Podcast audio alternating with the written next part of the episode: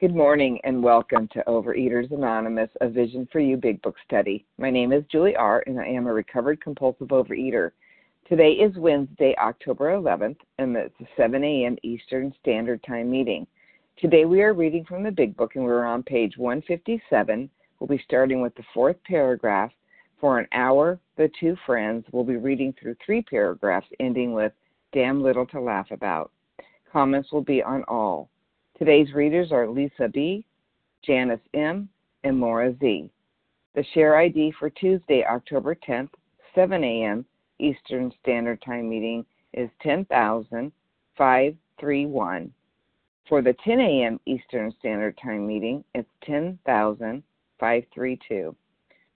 OA Preamble Overeaters Anonymous is a fellowship of individuals who, through shared experience, strength, and hope, are recovering from compulsive overeating. We welcome everyone who wants to stop eating compulsively. There are no dues or fees for members. We are self supporting through our own contributions, neither soliciting nor accepting outside donations.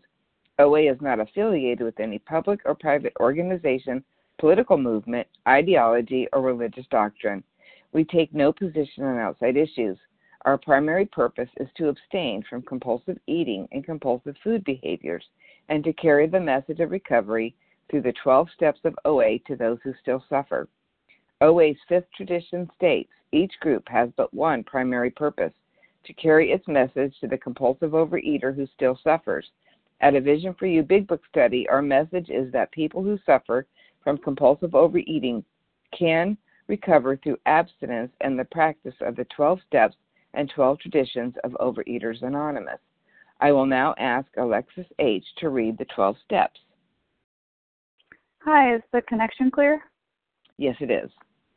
This is Alexis H. from Michigan, a compulsive overeater, and these are the 12 steps of Overeaters Anonymous. One, we admitted we are powerless over food, that our lives have become unmanageable. Two, came to believe that a power greater than ourselves could restore us to sanity. Three, made a decision to turn our will and our lives over to the care of God as we understood Him. Four, made a searching and fearless moral inventory of ourselves. Five, admitted to God, to ourselves, and to another human being the exact nature of our wrongs. Six, we're entirely ready to have God remove all these defects of character.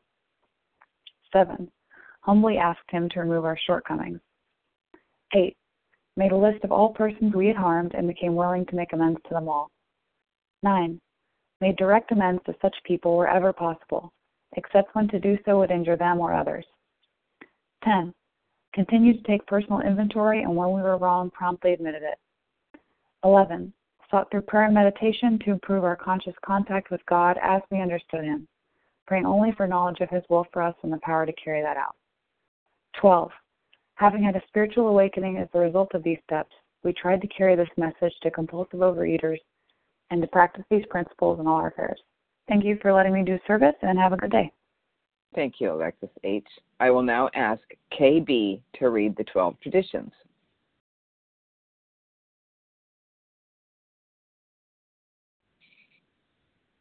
Star 1 to unmute K. This is KB reading the 12th tradition. Our common welfare should come first. Personal recovery depends upon OA unity. Two, for our group purpose, there is but one ultimate authority a loving God as he may express himself in our group conscience. Our leaders are but trusted servants, they do not govern. Three, the only requirement for OA membership is a desire to stop eating compulsively. Four, each group should be autonomous except in matters affecting other groups or OA as a whole. 5. Each group has but one primary purpose to carry its message to the compulsive overeater who still suffers. 6. An OA group ought never endorse, finance, or lend the OA name to any related facility or outside enterprise, lest problems of money, property, and prestige divert us from our primary purpose. Seven, every OA group ought to be fully self supporting declining outside contributions. Eight, Overeaters Anonymous should remain forever non professional, but our service centers may employ special workers. Nine, OA as such ought never be organized, but we may create service boards or committees directly responsible to those they serve. 10. Overeaters Anonymous has no opinion on outside issues. Hence, the OA name ought never be drawn into public controversy. 11. Our public relations policy is based on attraction rather than promotion. We need always maintain personal anonymity at the level of press, radio, films, television, and other public media of communication. And 12, anonymity is the spiritual foundation of all these traditions, ever reminding us to place principles before personality. Thank you. Thank you, KB. How our meeting works. Our meeting focuses on the directions for recovery described in the Big Book of Alcoholics Anonymous. We read a paragraph or two from the literature, then stop and share on what was read. Anyone can share, but we ask that you keep your sharing to the topic and literature we are discussing, and that you keep your share to approximately three minutes. Singleness of purpose reminds us to identify as compulsive overeaters only. Our abstinence requirement for moderators is one year, and for readers is six months. There is no abstinence requirement for sharing on topic. This meeting does request that your sharing be directly linked to what was read. We are sharing what the directions in the Big Book mean to us. To share, press star 1 to unmute. Once you are done sharing, let us know by saying pass, then press star 1 to mute your phone. In order to have a quiet meeting, everyone's phone except the speaker's should be muted. Today we resume our study of the Big Book on page 157 with the fourth paragraph for an hour, the two friends, through three paragraphs ending with damn little to laugh about. Comments will be done on all. I will now ask Lisa B. to begin reading. Good morning. This is Lisa B., a recovered compulsive overeater in Greenville, South Carolina. For an hour, the two friends told him about their drinking experiences. Over and over, he would say, That's me, that's me, I drink like that. The man in the bed was told of the acute poisoning from which he suffered, how it deteriorates the body of an alcoholic and warps his mind. There was much talk about the mental state preceding the first drink. Yes, that's me, said the sick man. The very image. You fellows know your stuff all right, but I don't see what good it'll do. You fellows are somebody. I was once, but I'm nobody now. From what you tell me, I know more than ever I can't stop. At this, both the visitors burst into a laugh. Said the future fellow, Anonymous, Damn little to laugh about that I can see.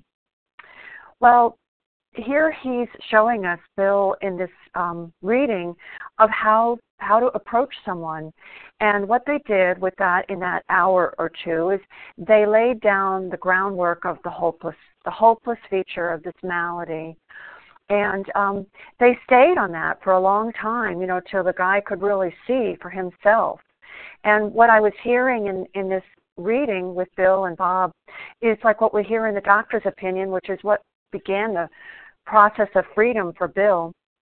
And that is um, in this statement, he confirms what we who have suffered alcoholic torture must believe that the body of the alcoholic is quite as abnormal as his mind.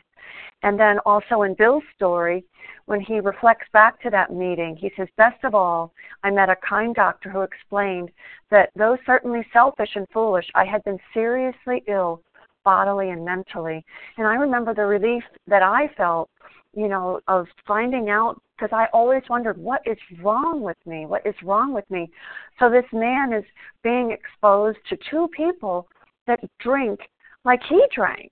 Or you know, you know what I'm saying. that he drinks like they drank.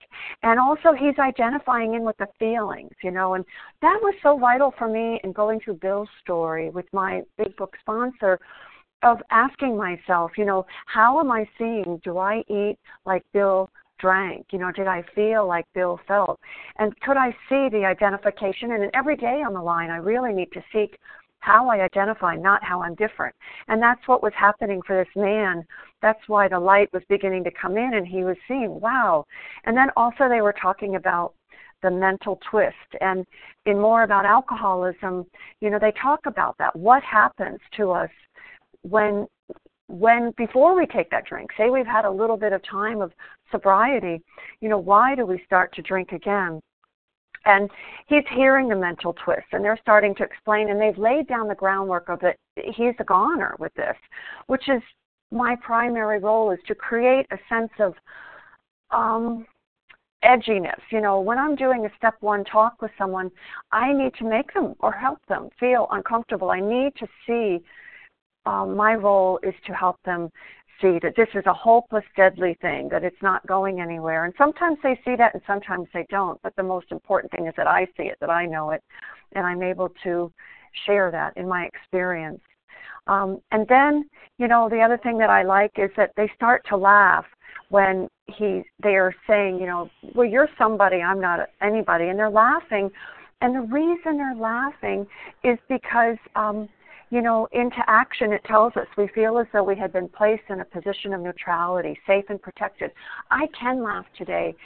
I am free. I live in the solution. There is a solution as long as I, through these steps, learn what my alcoholic foods are, get entirely abstinent, do this work to the best of my ability, and I will experience that state of neutrality and spiritual fitness where I too can laugh, but not in arrogance and cockiness, but just a state of neutrality and freedom.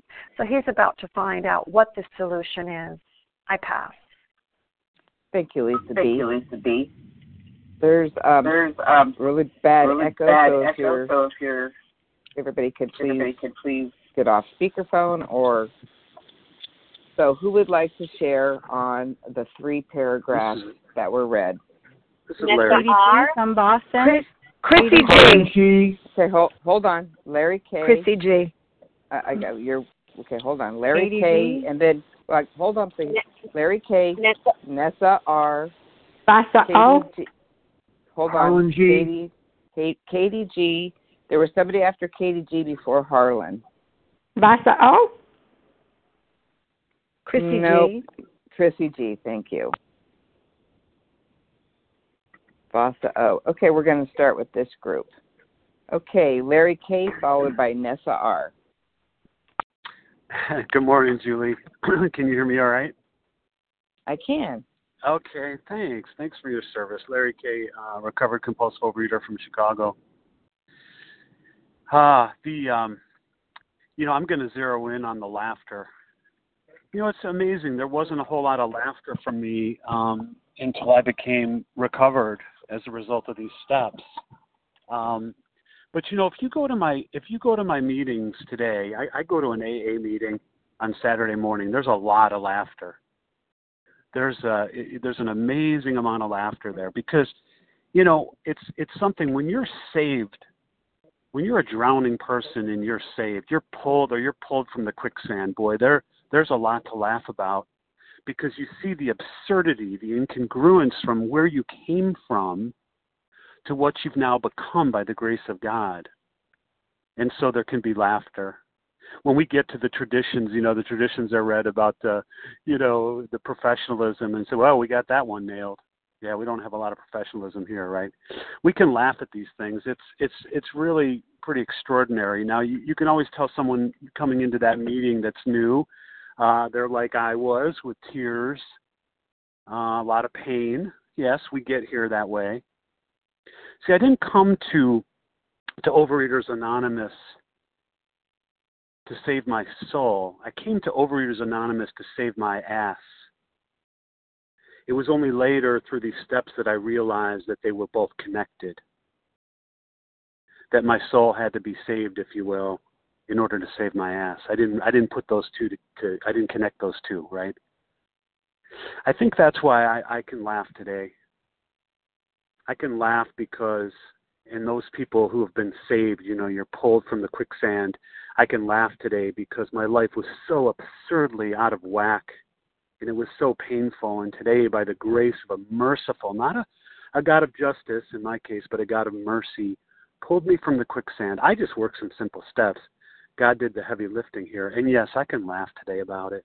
The absurdity of what it was used to be like. And now today, the miraculous nature of, of being pulled from this disease. It's the last I'll say, Julie, wrapping up is, you know, when you hear the language, this is the language of the heart, the language of spirituality. It's not the language of therapy. I'm a big fan of therapy. I like the language of therapy, but this program is not about therapy. This program is about spirituality and saving my ass through saving my soul. With that, I'll pass. Thanks. Thank you, Larry K. Nessa R, followed by Katie G.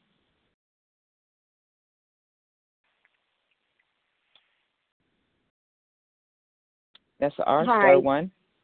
Hi, this is Nessa R. Did- Can you hear me now? Yes. Oh, great. Hi, good morning, Vision for You. This is Nessa R. I am a recovered compulsive overeater in Toronto, Canada. Um, so before coming to program, I went to a lot of experts, experts in medicine, experts in therapy, experts in exercise and nutrition, um, but they weren't able to reach me um, because I just didn't identify. You know, for every good argument they gave me about the need for for losing weight, um, I can come up with yeah with a yeah, but you know you don't understand. You know, and I could pull the wool over their eyes. You know, I'm too busy. I have a very stressful life. You know, uh, yada yada yada yada. And and and that was that. You know, um, and I I stayed fat and I stayed miserable. Um, the reason why Bill and Dr. Bob were able to reach D is because they are experts in the disease.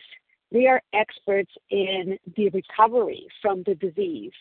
And this is why identification is so important. I didn't identify with all those experts. I mean, they were thin, they never struggled with weight. And here they're telling me, do this, do that, or the other. You know, they don't know what it is like to live in my skin. But another addict knows what it is like to live in my skin. Um, and so to them, I can relate. Not only that I can relate, but there's no but. I mean, I cannot fool them. I cannot. We lost you, Nessa R.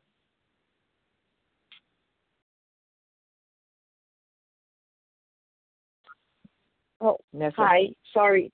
Can you hear me now? Yes. Oh, that little voice came up again. Um, so, um, um, and I lost my train of thought. Um, that uh, you know, that's why it's very important to to identify. I mean, here we read about Bill and Dr. Bob telling them about their drinking careers, even before telling them about the allergy of the body and the obsession of the mind, because you know, we need to know that the people that are talking to us uh, know what, what it feels like to be us. And this is the reason why I, I too like the, the, the laughter. And I think the laughter came because, you know, Bill and Dr. Bob thought if it hadn't been for these beautiful steps, um, if it hadn't been for this beautiful program, we would be exactly where you are, you know, like in our eighth time um, in a rehab trying to uh, trying to get uh, trying to get sober. But by the grace of God and the steps, we are not there anymore. And the reason why we are, as as he said, somebody's now, is because uh, of God's help that we were able to access through the working of the 12 steps. Uh, but they cannot really introduce that until the person realizes, yes, these people know what they're talking about. And that was certainly the case for me. That was certainly the case for me. All these other experts, nothing doing. But another addict talking to another addict, especially a recovered addict talking to another addict, um, that is that is that is the way to go. And with that, I pass. Thank you. Thank you, Nessa R. Katie G, followed by Chrissy G. Good morning, Julie. Good morning, everyone. This is Katie G, recovered compulsive overeater, anorexic and bulimic, starting my timer in Boston. Yeah, you guys are somebody I was once, but I'm a nobody now. I know more than ever I can't stop. Like, wahoo! Be a nobody. You know, the the most freedom that I ever got was when I was in so much self hatred and self pity and self I'm a nobody now because the disease has kicked my butt from here to kingdom come. And all I know, all I know is that I can't stop. You know, my first sponsor in Overeaters Anonymous 14 years ago had me read every day from the AA 12 and 12. Who cares to admit complete defeat? Practically no one, of course. Because here I am coming into Overeaters Anonymous and, you know, like you'd think I was just trying to round my life out with a little bit of OA. Like I wasn't surrendered. I wasn't, I was, you know, bargaining and justifying the things that I needed to eat and that I, you know, um, needed to choose. And, you know, I'll pick what I want and leave the rest. And, you know, for me, the laughter comes like, thanks be to God. Like I, you know, what I know now is more than ever, I know I cannot stop right? Because I don't stop. I don't stop on my own willpower. I eat on my own willpower. I have mental states perceiving the first bite on my own willpower that I cannot change on my own willpower. And thank God today, you know, I can practice entire abstinence and know that on my own willpower, I cannot stop anything. I can't stop the eating. I can't stop the character defects. I can't stop. I cannot stop. Because when it's the KDG show, and I'm trying to stop my character defects. You know, I can quit for a while. I can buy a lot of books. How to get the husband you want, how to be a better wife, how to be a better mom. Like, I can get into that. I can interview all of you. What do I do? How do I change?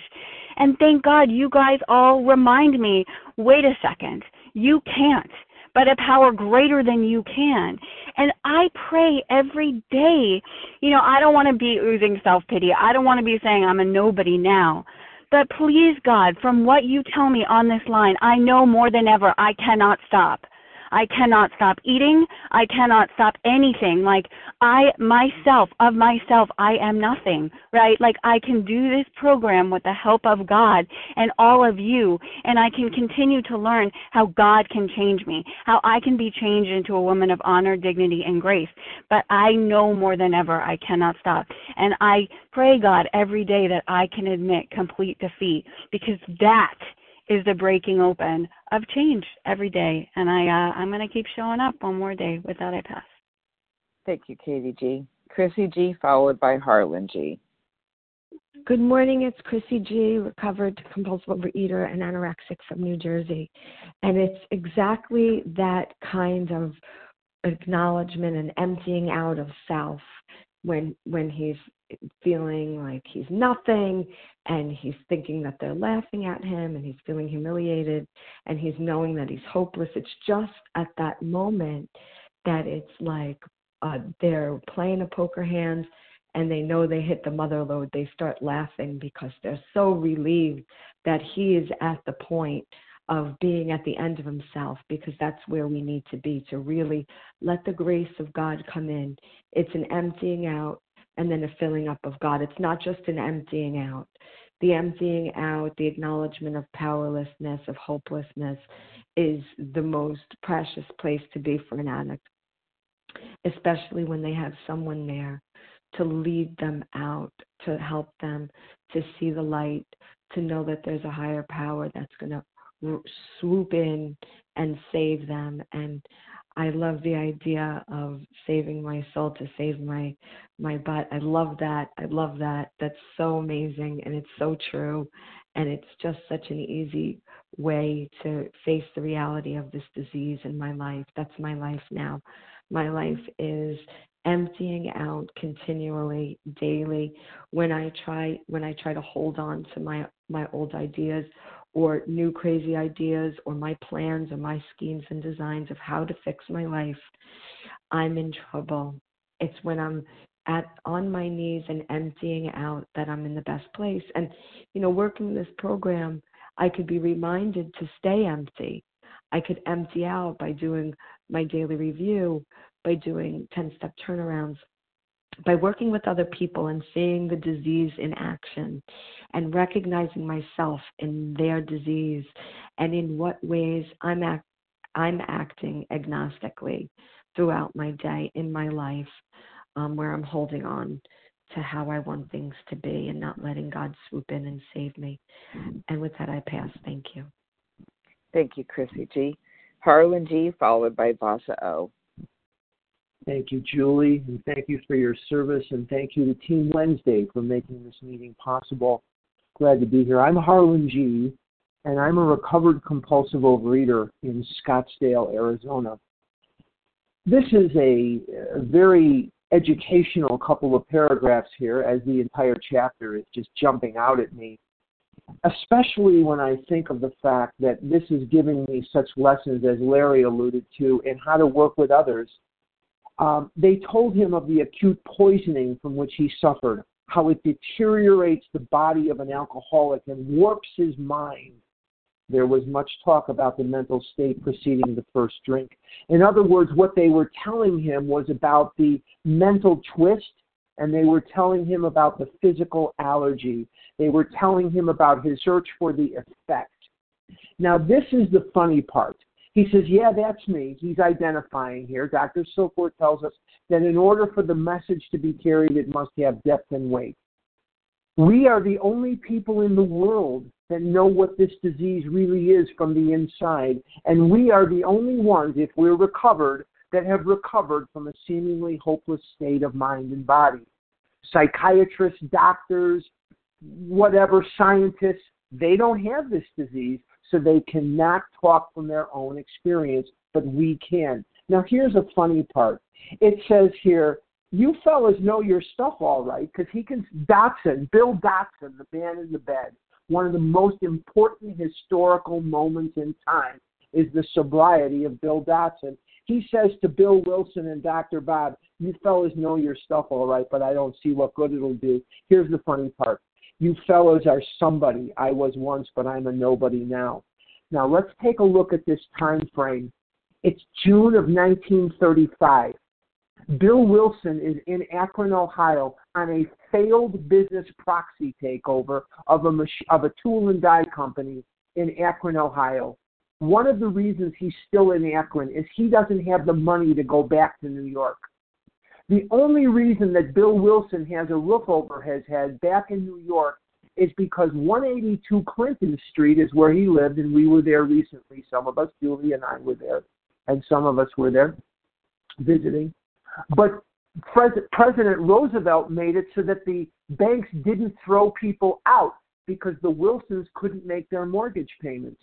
The only reason that Dr. Bob has a roof over his head is exactly the same reason. These two guys are dead broke.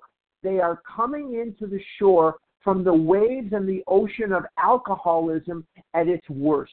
They haven't got a dime between the two of them. And they are surviving minute to minute financially. And he says to them, You fellows are somebody, which is why they're bursting into laughter because they know that their financial situation is dire. But Bill Wilson and Dr. Bob didn't make a deal with God and say, bring me money, bring me this, bring me that, and then I'll go work with other people. As it says on page 98, nonsense. In other words, narishkeit. You go out and do my work, God's saying to us. God is telling us, you go out and do my work, and I'll provide what you need. And that's exactly what they're doing. They're acting on faith. And Bill Wilson and Dr. Bob, if they were here now, would be the first two to tell us that as much as they, Bill Dotson was a founder of AA because right. his sobriety was so important. And with that, I will pass. Thank you. Thank you, Harlan. Vasa O. Thank Next. you. Morning, everyone. Thank you, Julie, for your service. And I'm vastly grateful, grateful, recovered compulsive overeater. And um, my experience was coming to the program. I had a friend that uh, had been in AA and OA for a couple of years, but she didn't tell me that she was in AA. She just shared her experience with the food addiction. So she came one day through my kitchen door and she looked wonderful and uh, happy and joyful. And I said, What have you been doing? And she told me that she'd been going to Overeaters Anonymous. and she 12 stepped me gradually for about a one week you know what the program was about what the steps were before i before i went to my first meeting and i could relate with everything she said to me yeah that's me that's me that's me i eat like that. And i remember reading the pamphlet that was introducing overeaters anonymous to the newcomers you are not alone. And there was a questionnaire welcome welcome to newcomers. And there were like 15 questions there. And I scored 100 100 on them. And I remember saying, you know, I wasn't very good in school. School it was really difficult, you know, especially coming in America with my second language. But even in the old country, my concentration was not that good. But I remember scoring every one of them. I could answer them. Yes, that's me. Yes, that's me and that was it, you know. And um, and you know, and I, she brought me to the first meeting, and I could identify, and I said, "This is me." And uh, if I don't do this, I'm just going to die miserable into this food addiction. And I, you know, again, I was ready and willing to surrender. I had the husband, I had the house, I had the kids, I had the dog and a cat. Yeah, there was nothing more that I wanted than what I had. I just wanted to put the food down. And I'm just so grateful that God led me into Overeaters Anonymous and to the 12 steps and then, you know, and it's, you know, I was found and I was saved by the grace of God. I don't know where I'll be today. And I laugh today. And my sponsor would laugh at times because she had something to laugh about. She was joyous, joyful. She was peaceful. And that's what I have today. I am so grateful. I am so happy. I have been crossed from gradual death to life. So I give, give credit to my higher power, to I call God, the 12 steps, and, and, and the support groups that I've belonged over the years. And, you know, I don't eat like I used to. It's by the grace of God, and I've been you know, transformed from to, from working the 12 steps and I'm not right. done. There's still more work to be done and I have to pass it on. Thank you for letting me share and I pass. Great. Thank you, Basso. And um, just to let everybody know where we're at, we're on page 157, starting with the fourth paragraph. For an hour, the two friends were reading through three paragraphs that end with damn little to laugh about. And comments are on all. Who would like to share? Irini, Leah M. Elliot R. Le- Leah M. Somebody R. Elliot R. Elliot. Melissa C. Melissa C. And Morzy. Let's take that group first. So we have Irini and Leah M. Go ahead. Thank you. Thank you. Can you hear me? I can. Okay, thank you. Thank you, Julie. Thank you so much for your service. And good morning, my spiritual fellows and sisters. My name is Irini M. from New York, and I'm a very grateful, recovered, compulsive overeater. Thank you, God. Always giving credit where credit is due. Identification, wow. You mean you speak the same language as I do, and I'm not talking about my Greek language. You mean to tell me you feel the same things that I'm feeling? You mean to tell me you share the same thoughts that I have? You mean to tell me you do as the same thing as I do? We do, do we really have the same story? Wow. Identification. I'm so grateful.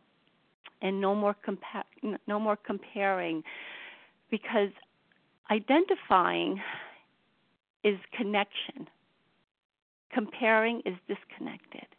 I need to be connected to my fellows and I need to be connected to God. So I'm also um, realizing that um, because you're powerless, I am powerless, but thank you, God, you have a solution and I have a solution. And this identification is such a huge tool. It's a tool because we can after we identify, we get recovered, we can still use that tool when we talk to other people um, when in difficult times with difficult people, we can see on their foreheads S I C K, and we can identify with them that they are just as sick as I am. But what's the difference? Thank you, God, I have a program, and that saves me. And this is how we can um, um, confront our um, our challenges by that identification that they are sick too. And then laughter, oh my gosh, I used to beat the crap out of myself 24 7, emotionally beating up constantly. And then starting to practice to laugh at myself, what does that mean? It had to mean ego reduction. It had to mean that I'm not perfect, that I'm not God, that I'm just human, that I'm going to make mistakes, that I'm accepting that every day I get up, I'm going to make mistakes. Um, and as opposed to being in false pride and constantly that negative energy beating myself up. And I was able I was able to go on a stage in front of 800 people and play a part of being the abstinent fairy and even making a couple of mistakes and and having and laughing with you as opposed to laughing at myself. And thank you God, what a miracle that is. And and where does this laughter come? Hi. Joy in my heart. And that's what God gives to me. It's a gift that I accept. Thank you, and I pass. Thank you, Irene M. Leah, Leah M. followed by Elliot R. Thanks very much, Julie.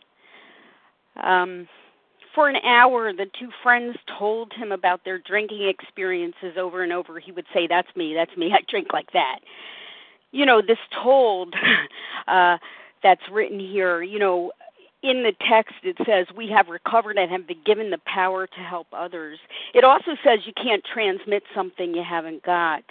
Um, you know, we have an obligation and a responsibility to carry this message, and this is a technique um, that works. You know, it, it's it's written out here as a piece of our history. It's something that Dr. Silkworth uh, kind of. Uh, you know, relayed to Bill because he had been spending months uh, pulling men off bar stools by their shirt collars and talking to them about uh you know the oxford group precepts of being absolutely honest and pure and totally unselfish and loving.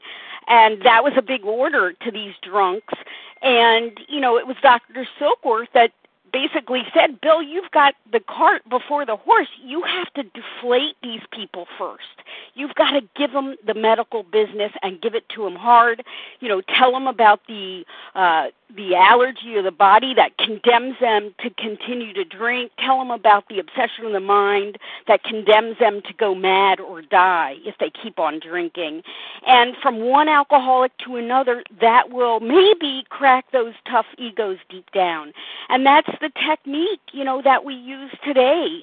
It's turning the screws. I also like to to think of it analogy as kind of putting the worm on the hook and casting out the line, the fishing line, and slowly, slowly through um, through sharing my story and through being uh you know somewhat of a, a of a friend in those moments and slowly the uh you know you you reel them in you reel them in through um it's not about personal power, certainly not about personal power. It's about influence it's being an agent you know it's it's helping. Um we are experts in our field. We have this job to do. It's an obligation and a responsibility and certainly i relate to it because i didn't understand the exact nature of my problem. Therefore i did not realize the seriousness of my condition and the urgency and necessity for this solution uh, which they haven't relayed yet the solution of a spiritual experience a spiritual awakening um someone in whom the problem had been solved gave me that education with the help of this text and the help of this history being brought to life as to how this works. Slowly turning the screws so that, like Bill D., they say, oh crap, I'm screwed. And with that, I pass. Thanks. Thank you, Leah M. Elliot R., followed by Melissa C. Hi, this is Elliot R. Can I be heard? Yes. Excellent. Um, thank you so much. This is Elliot R., recovered compulsive overeater in New York City. Um, just so grateful to be amongst this community of people um, taking simple and specific action one day at a time. Um, yeah, very inspiring. Couple of paragraphs this morning uh, filled with just a ton of stuff. Um, you know, I think uh, for me, what comes up is um, the first thing that pops up is sponsorship for me, because um, and I think that's just because that's where I am right now. Um, you know, I've been in OA for about five years, and I've been in Vision for about three months, and I am, um, you know, recently recovered and newly working with others, um, and you know, um, it just makes me see how because because of, of what I'm reading, because of the specificity of the directions of how to go about working with others, um, I see how much I used to be a therapist or a fake therapist. How much, um, you know, that. I mean, while sharing my experience is very helpful, of course, because again, like I, I think identification with another compulsive overeater is the only way that I'll be willing to let this in. Um, you know, the focus is really the steps. Like it's not it's not the Elliott program that I'm giving to a, a, a sponsee. It's the program of action outlined in the Big Book of Alcoholics Anonymous. So that's the first thing that popped up to me. Um, the other thing um, was just just being reminded about how stone cold um, I was when I came in. That I was different than I would probably say everybody on earth. You know, I um, and I got a lot of pride out of that by being the victim and by being ostr. I mean, I, I the the term ostracized from my community is I think very descriptive of old Elliot. And um you know that was how I survived growing up. And so when I came into the rooms um I really did all that I could and I would say even until pretty recently um in last couple of years um I did all that I could to maintain that position of piece of shit at the center of the universe that um, you know even if I feigned humility, I um, it wasn't true, and it was from a place of looking down on somebody else in in some All capacity, looking up. Um, anyways, I'm just grateful to be a humble servant of God today um, with all of you guys. Thanks so much. Thank you, Elliot R. Melissa C. Followed by Maura Z. Hi, good morning, Julie. Thank you for your service. This is Melissa C. Recovered compulsive overeater in New York, and um, you know, I, I whether he knew it or not, that these two men that were coming to see him were in their financial, you know, ruins. Um, he he was responding to them being somebody. They they were somebodies, and um, I could, you know, I could really relate because when I first started calling in to Vision, calling into this line, um, I heard you people were somebody. You know, like you were somebody because um, I didn't know what your jobs were. I didn't know what kind of cars you drove, what your house looked like, um, and it really, frankly, really didn't matter to me, and it still doesn't matter to me. What what mattered to me, what I was responding to, and continue to respond to, is that um, you were living, you were living happily, you were not eating compulsively anymore. You were clearly explaining that you had what I had, you have what I have, um, but you weren't suffering. You weren't living in pain and agony. And uh, you know, and and you were somebody's. You are somebody's because you were being useful. You were carrying this message to me in a way that I had never heard before and I've been coming to OA, you know, in and out of the rooms for many years, um, getting getting group support, getting love, perhaps, um, but not getting really the message that I needed. And so, um, you know, how, why are they laughing? You know, like, are they laughing because, yeah, ha ha ha, they're, what kind of somebodies are they? They're both in financial ruins. Are they laughing because they know um, he's exactly, the husband is exactly at the perfect point to um, have a spiritual experience, to begin to work the steps. And, you know, until I felt flattened by this disease um, and, and hopeless and, and out of every answer, um, there was nothing anybody could do for me. But once I was like that, you know, I was I was primed and ready. And I've had a couple experiences where I've been like that, and I was sharing that with somebody yesterday on the on the line. She said, "How did you surrender?" And I was done, and I saw someone in whom the problem had been solved, and the words that came out of my mouth were "Help me." Um, and that's exactly where we start. We start from that position. Thank you. With that, I'll pass. Thank you, Melissa C. And Maura Z, you're next. Good morning, Julie. Thank you for your service. Start my timer. Um, good morning. Maura Z, recovered in Virginia. Excuse me, you fellows are somebody. I was once, but I'm nobody now.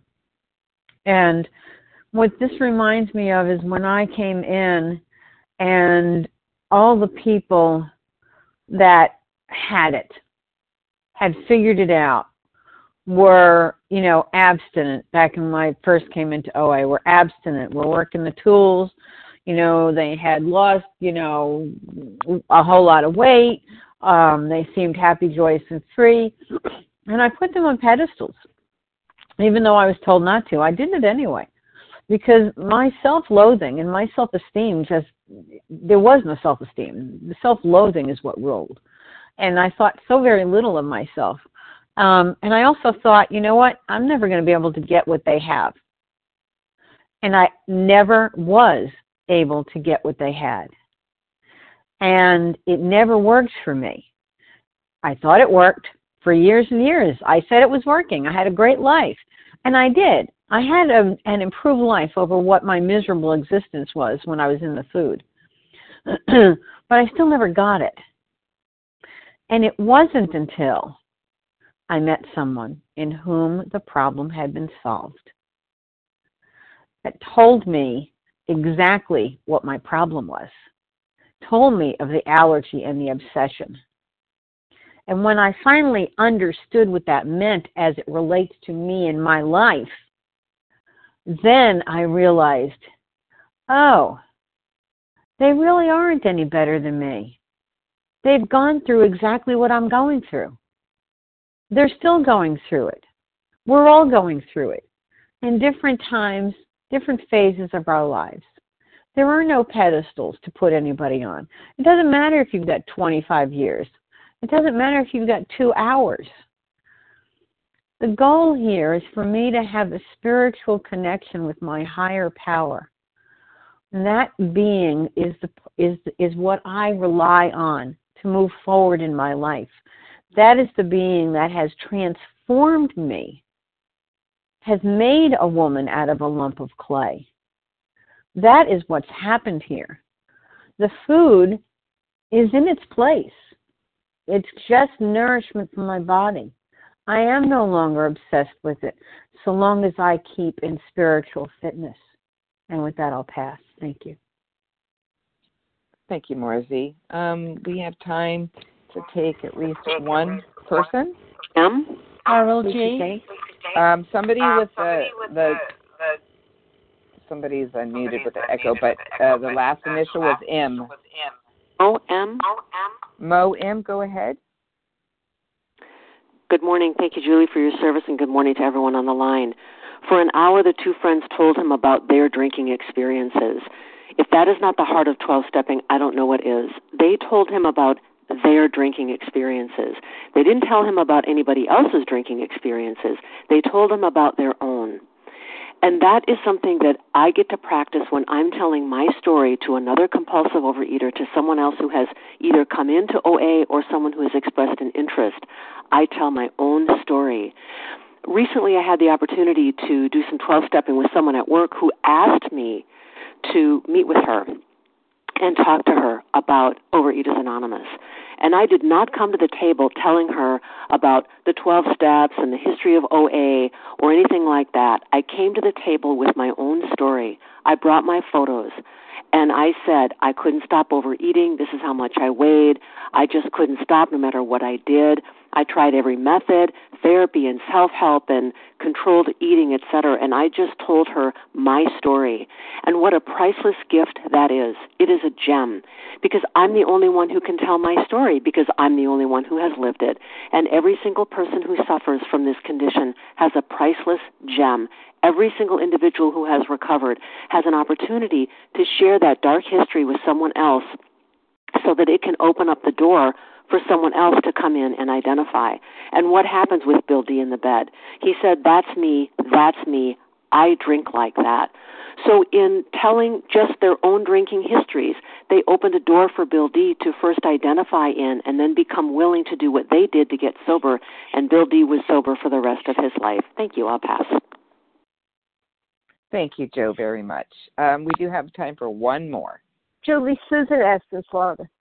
All right, Laura H. Susan. Go ahead, Susan. You'll be our last share, I believe. Hi, thank you so much. I've been trying to get on to Dave, and I couldn't get on. Um, I too had the experience of being with 800 and uh, 700 people plus, and I wanted what they had. They told my story. I identified with it. People I never met, people from foreign countries. You know, I was able to take away um, a new hope in recovery. I was able to take away um, exactly what I needed, and I've been around for many decades, but I didn't, I couldn't trust the God of my understanding because I didn't really have one, and now I do. And now I'm on vacation, and I've been to two or three meetings. I'm going to another one tonight uh, with people I have no, nothing, didn't know them at all and I'm able to pass on the message of recovery because I am recovered today from the obsession of overeating. And the mental twist is gone.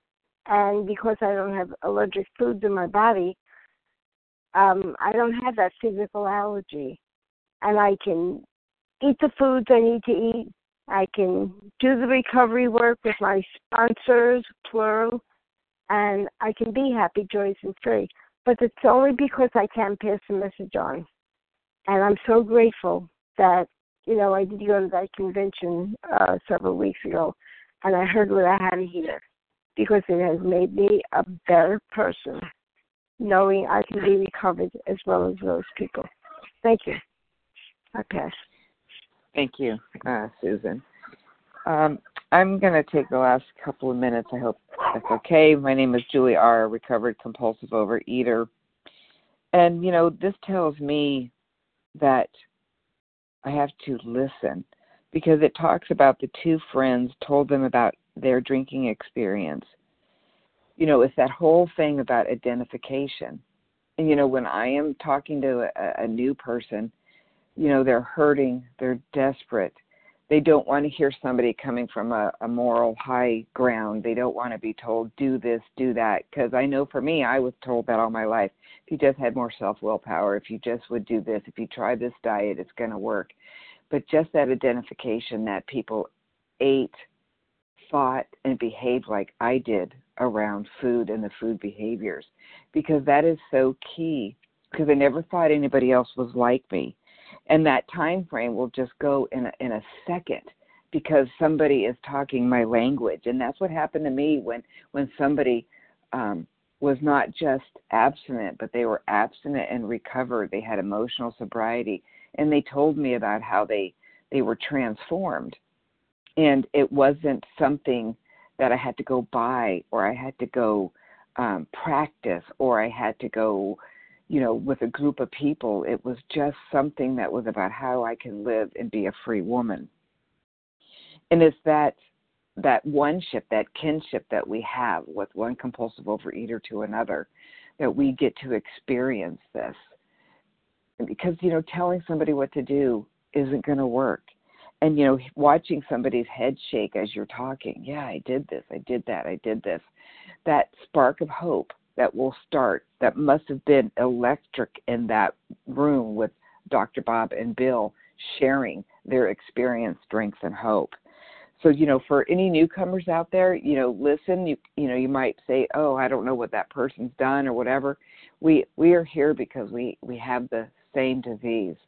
We have the obsession of the mind and the allergy of the body but it has been removed if you just go through the the work and live it more and more every day so i'm just excited that somebody took the time to sit there and do that for me and um, with that, I will pass. And it is time to close our meeting.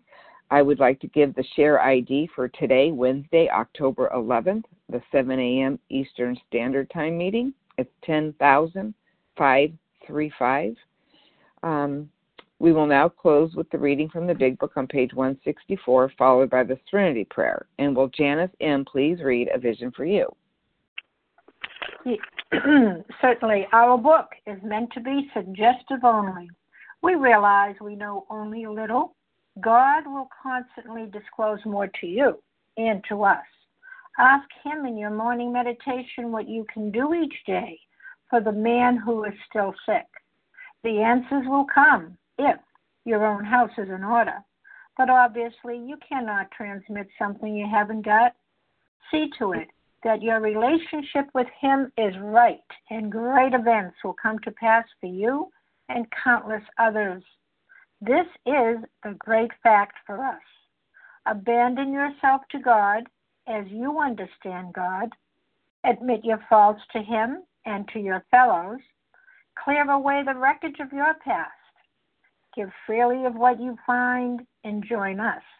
We shall be with you in the fellowship of the Spirit and you will surely meet some of us as you trudge the road of happy destiny. May God bless you and keep you until then.